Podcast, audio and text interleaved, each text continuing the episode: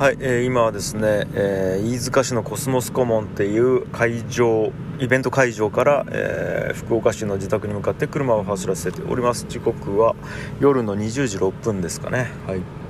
あのー、今日はちょっとですねあの飯塚顧問というところで行われたイベントに出演してきました、えーまあ、どういうイベントかっていうと、えー、これがですねえっ、ー、と何やったっけ「ゴーゴー高葉びっくり発明ランド」っていうイベントですね、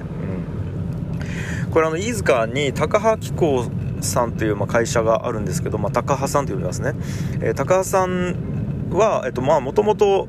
家族ぐるみでお世話になってるというか僕も会社でお世話になってるしうちの両親もお世話になってるみたいな感じなんですね。その高羽の、まあ、社長さん会長さんと。で社長さん会長さんっていうのがご夫婦でやられていてっていう会社ですね。で何がやってるかっていうと、まあ、あの工業製品を作ってたり開発してる会社なんですね。で、えー、今回はそのそれその中でもソレノイドっていう、まあ、部品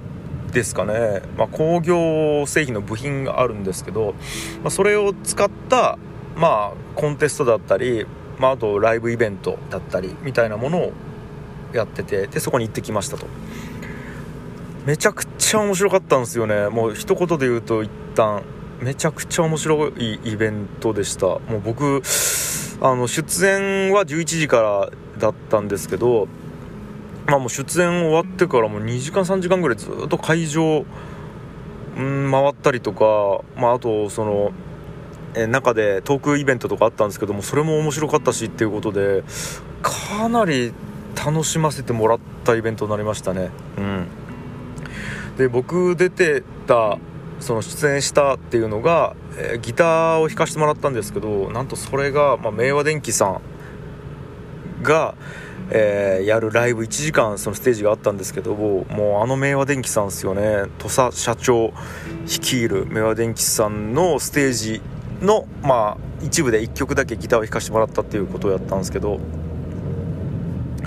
まあステージがまた面白いんですよ。明和電機さんの。あのエア電機さんってそのいろんな楽器を、発明してるんですね、まあ、発明家なんですよね。で楽器の発明をしていてその発明した楽器を使って演奏するんですけどまたそれがもう面白い楽器ばっかりでなんか例えばえー、ギターみたいな形をしていてでギターのフレットに当たるところが全部スイッチになっていてでそれが、えーと、4列 ×8 列ぐらいになっていてでそのスイッチが32個ぐらいついてるんですよね。でそのスイッチをどこをオンするかによってあの何の音がどのタイミングで鳴るかっていうのが決まるんですよ。でそのスイッチを、えーと、オンオフの設定をし終わった後に横についてるハンドルをぐるぐる回すとそのスイッチがオンになってるところが音が出るんですよね。あちょっとこれ全然説明できない。や えっ、と専門用語で言うとレーンとあトラックとタイムラインになっていてえっと、4トラックで、えっと、タイムラインが、えっと、8個並んでいて8分音符になっていて1小節が。で、えっと、例えば8分音符の2468のところがオンになっていたらそこのトラックの音はんちんちんちんちって4つ鳴るっていう。はいちょっと説明ができません。はい。まあそういう感じなんですよ。でえっ、ー、とまデジタルで制御はしてるんですけど最終的にアナログで音が鳴るっていうところをおそらくこだわってやられていてあのシーケンサーって呼ばれるその音符を打ち込んだパソコンがあるんですけどそこから信号を出してで、えー、楽器にその信号が送られてそれ物理的に例えば叩いたりとかあと弦を振動させたりして、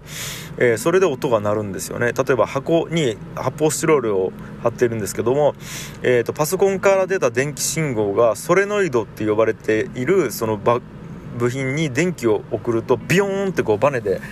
その出てくるんですけどでそこが発泡スチロールにドンって当たってそこでドゥッっていう音が出るみたいな。で同じようにシンバルみたいなものを板につけていてそのシンバルを叩くとジャーンという音が出ると。で、えーと、弦を張っているところで同じように電気をバンって送るとビョーンって音が鳴ってそれがベースの音になるとか。だかそういうなんかこう面白楽器をいっぱい作っていて。うんでまたね演出とライブの構成もめっちゃ面白かったんですよね。なんかもう楽器自体がユニークやし。うん。まあまあちょっとこれはねなかなか説明しづらいので。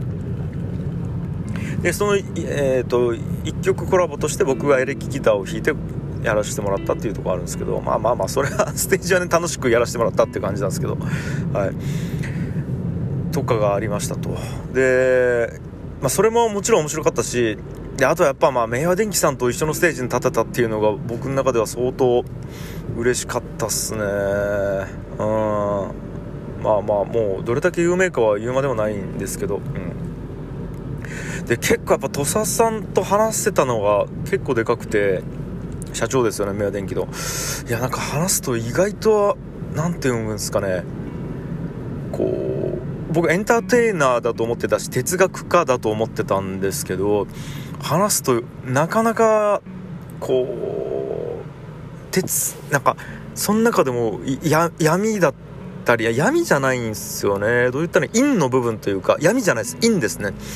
陰の部分がめちゃめちゃあってそれがちゃんと作品を理解するとすごい反映されてるっていうところがあったりしてなんかそこの裏の哲学みたいなの聞けたのも相当良かったっすね。いや超良かったっす。まず出会いが。でプラスやっぱ全体的に良かったのはあのー、まあ、今回そのソレノイドを使ってったコンテストっていうのが事前に行われていてでそれの展示会っていう意味も込めて今回のイベントやったんですね、えっと、ライブパフォーマンストークイベントプラス、えー、ソレノイドのコンテストの、えー、入賞者の展示会みたいなのがロビーで行われてたんですけどやっぱそれが相当良くてまあ言うたら、えー、変なものばっかりなんですよね。なんか一見世の中の役に立たなそうだけど超面白いみたいな作品がいっぱい展示されていて、まあ、言うたらまあ現代アートのくくりにあれば入れていいと思うんですけども、まあ、ちょ何個か紹介しておくと例えば、えっと、キーボードのコントロール S って押し忘れるよねと。つまりあのパソコン作業してたら保存し忘れるよねと。じゃあそれを、えっと、何秒かに1回えー、保存してくれる機会があればいいよねっていう発想で あのキーボードの横に箱みたいなものを置いてて数十秒に1回ウィーンってアームが出てきてコントロールをカチンと押してそのまま S キーをカーンって叩いてまたウィーンって戻るっていう機械だったりとか、うん。まあ、こんなの世の中の役に全く立たないんですけど、まあ、それが面白いみたいなやつとか。まあ、あとは、えーと、賽銭箱のやつも僕好きだったですね。あの賽銭箱を用意されてるんですけどそこにお金を入れるんじゃなくて、えー、QR コードを表示させたスマホをバンって投げ込むんですね。あの一応防振対策をされたスマホをあのケースに入れたスマホをバーンって投げるとそのガランガランガランってこう賽銭箱の中を転げ落ちていくんですけどその転げ落ちた先でスマホの QR コードをピッて読み込んでそれで本当に100円の決済がチャリーンって落ちるっていうそういう、まあ、アプリというか作品を作ってる人がいてでチャリーンと終わったら下からまたガコンってそのスマホが出てくるんですよね。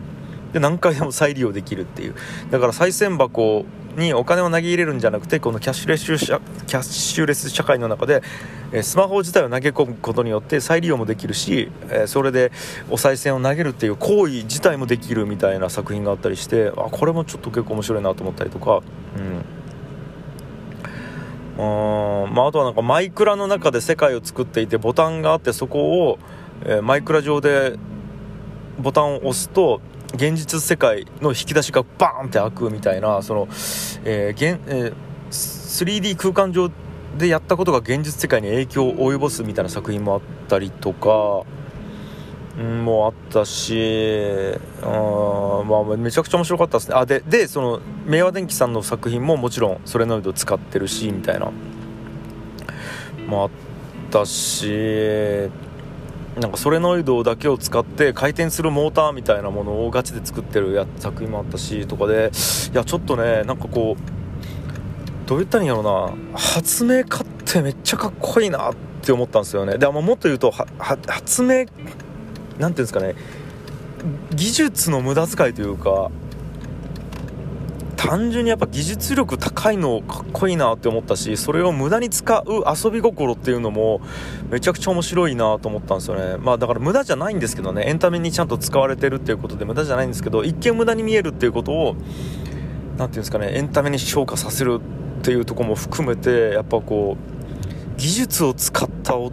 人の本気の遊びみたいなものってめちゃくちゃ愛すせるなって思ったっていう感じなんですよね。うん。なんかこう技術自体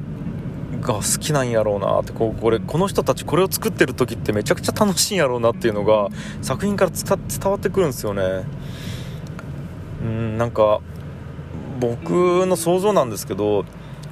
この方々ってこうこれを作って世に出して評価されて商品や名誉が得たいから作ってる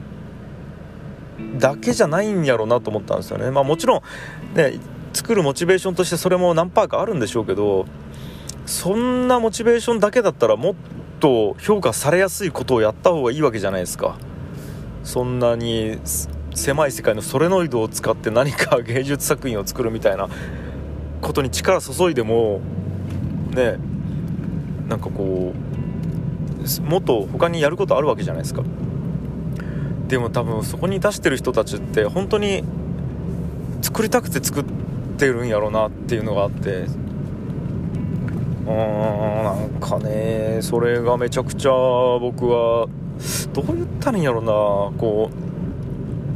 うグッとくるんですよね。で僕なんか古典ラジオでも何回か言ったと思うんですけどやっぱり僕はクリエイターやアーティストみたいなものづくりをするっていう人間がまずめちゃくちゃ好き。だしさらに技術屋さんっていうのがもうやっぱものすごくかっこいいと思っちゃうんで。うんだからやっぱ手塚治虫とかグーテンベルクとかうんなんかそそういう人たちにすごいし何なんですかね憧れとかっこよさ感じるんですよね。うん、うん、なんかそれにあとライト兄弟も最近あったな古典ラジオで言うとうんと。かね。なんかちょっとこううんそういうのを感じましたね。僕もそういうやっぱ癖があるのでなんかハッカーじゃないですけどなんか技術で何かを達成すること自体が好きっていうね。なんか目的を達成することが好きなんじゃなくて技術を使ってなんかこうクイズを解くというかパズルを解くみたいな感覚が好きみたいなところがあって。うん。あまあまあまあ。っていう感じましたね。でなんかあともう一個発明家僕なんか最近すげえ憧れるというかいいなと思ったんですよね。で何かっていうとまあその、まあ、家族が行って子供2人行ってでまだちっちゃい子供ってなるとやっぱりクライアントワークをするっていうことが結構しんどいんですよね。なんかこう期日までに絶対責任を持ってある程度のクオリティを保った状態で納品をしないといけないみたいな責任感ってえー、1個自分のモチベーションにももちろんなるし達成感はすごいんですけどやっぱり不良の事故みたいなのがあってつまりその子供が熱出して保育園に迎え行かなくていけなくなってそのまんま3日間見ないといけないみたいなことがあった時に単純にものすごい負担になるしストレスになるんですよね。なんかこう妻の仕事を圧迫するとかも出てくるし現実的にまあむずいっていうのがあってうーん。でまあ単純にあとはなんかこうねこう何時何分に絶対そこにいないといけないとかいうのもかなり厳しいんですよね。ってなったら自分で商品を開発して売るってていうのがやっぱりすごいいいなと思ってたね。自分自分のペースで自分の作品を作って売りたいところだけに売って別に売れなかったらいいやみたいなことで生活できるってめっちゃいいやんってこう憧れみたいなものがあって、うん、だからアーティストとか発明家とかってやっぱりかっこいいなって思うんですけど、なんかそうそういうのをちょうどねここ半年ぐらい考えてたっていうとこもあって発明家めっちゃいいなと思ったんですよね。なんか僕もやっぱ夜中にチャット GPT の使い方を研究するだけでもう朝になってたみたいな日が結構あるんですけどこれで生活できたらめっちゃいいやんと思ったんですよね。まあもちろんねなかなか難しいとは思うんですけどうん。とかもあってやっぱ発明はなんかその工業製品的な発明にとてもこう感動したっていうそんな一日やったっすね。やっぱりいやエンジニア好きっすわ。エンジニアクリエイター発明家アーティストもう好きっす僕は。はい。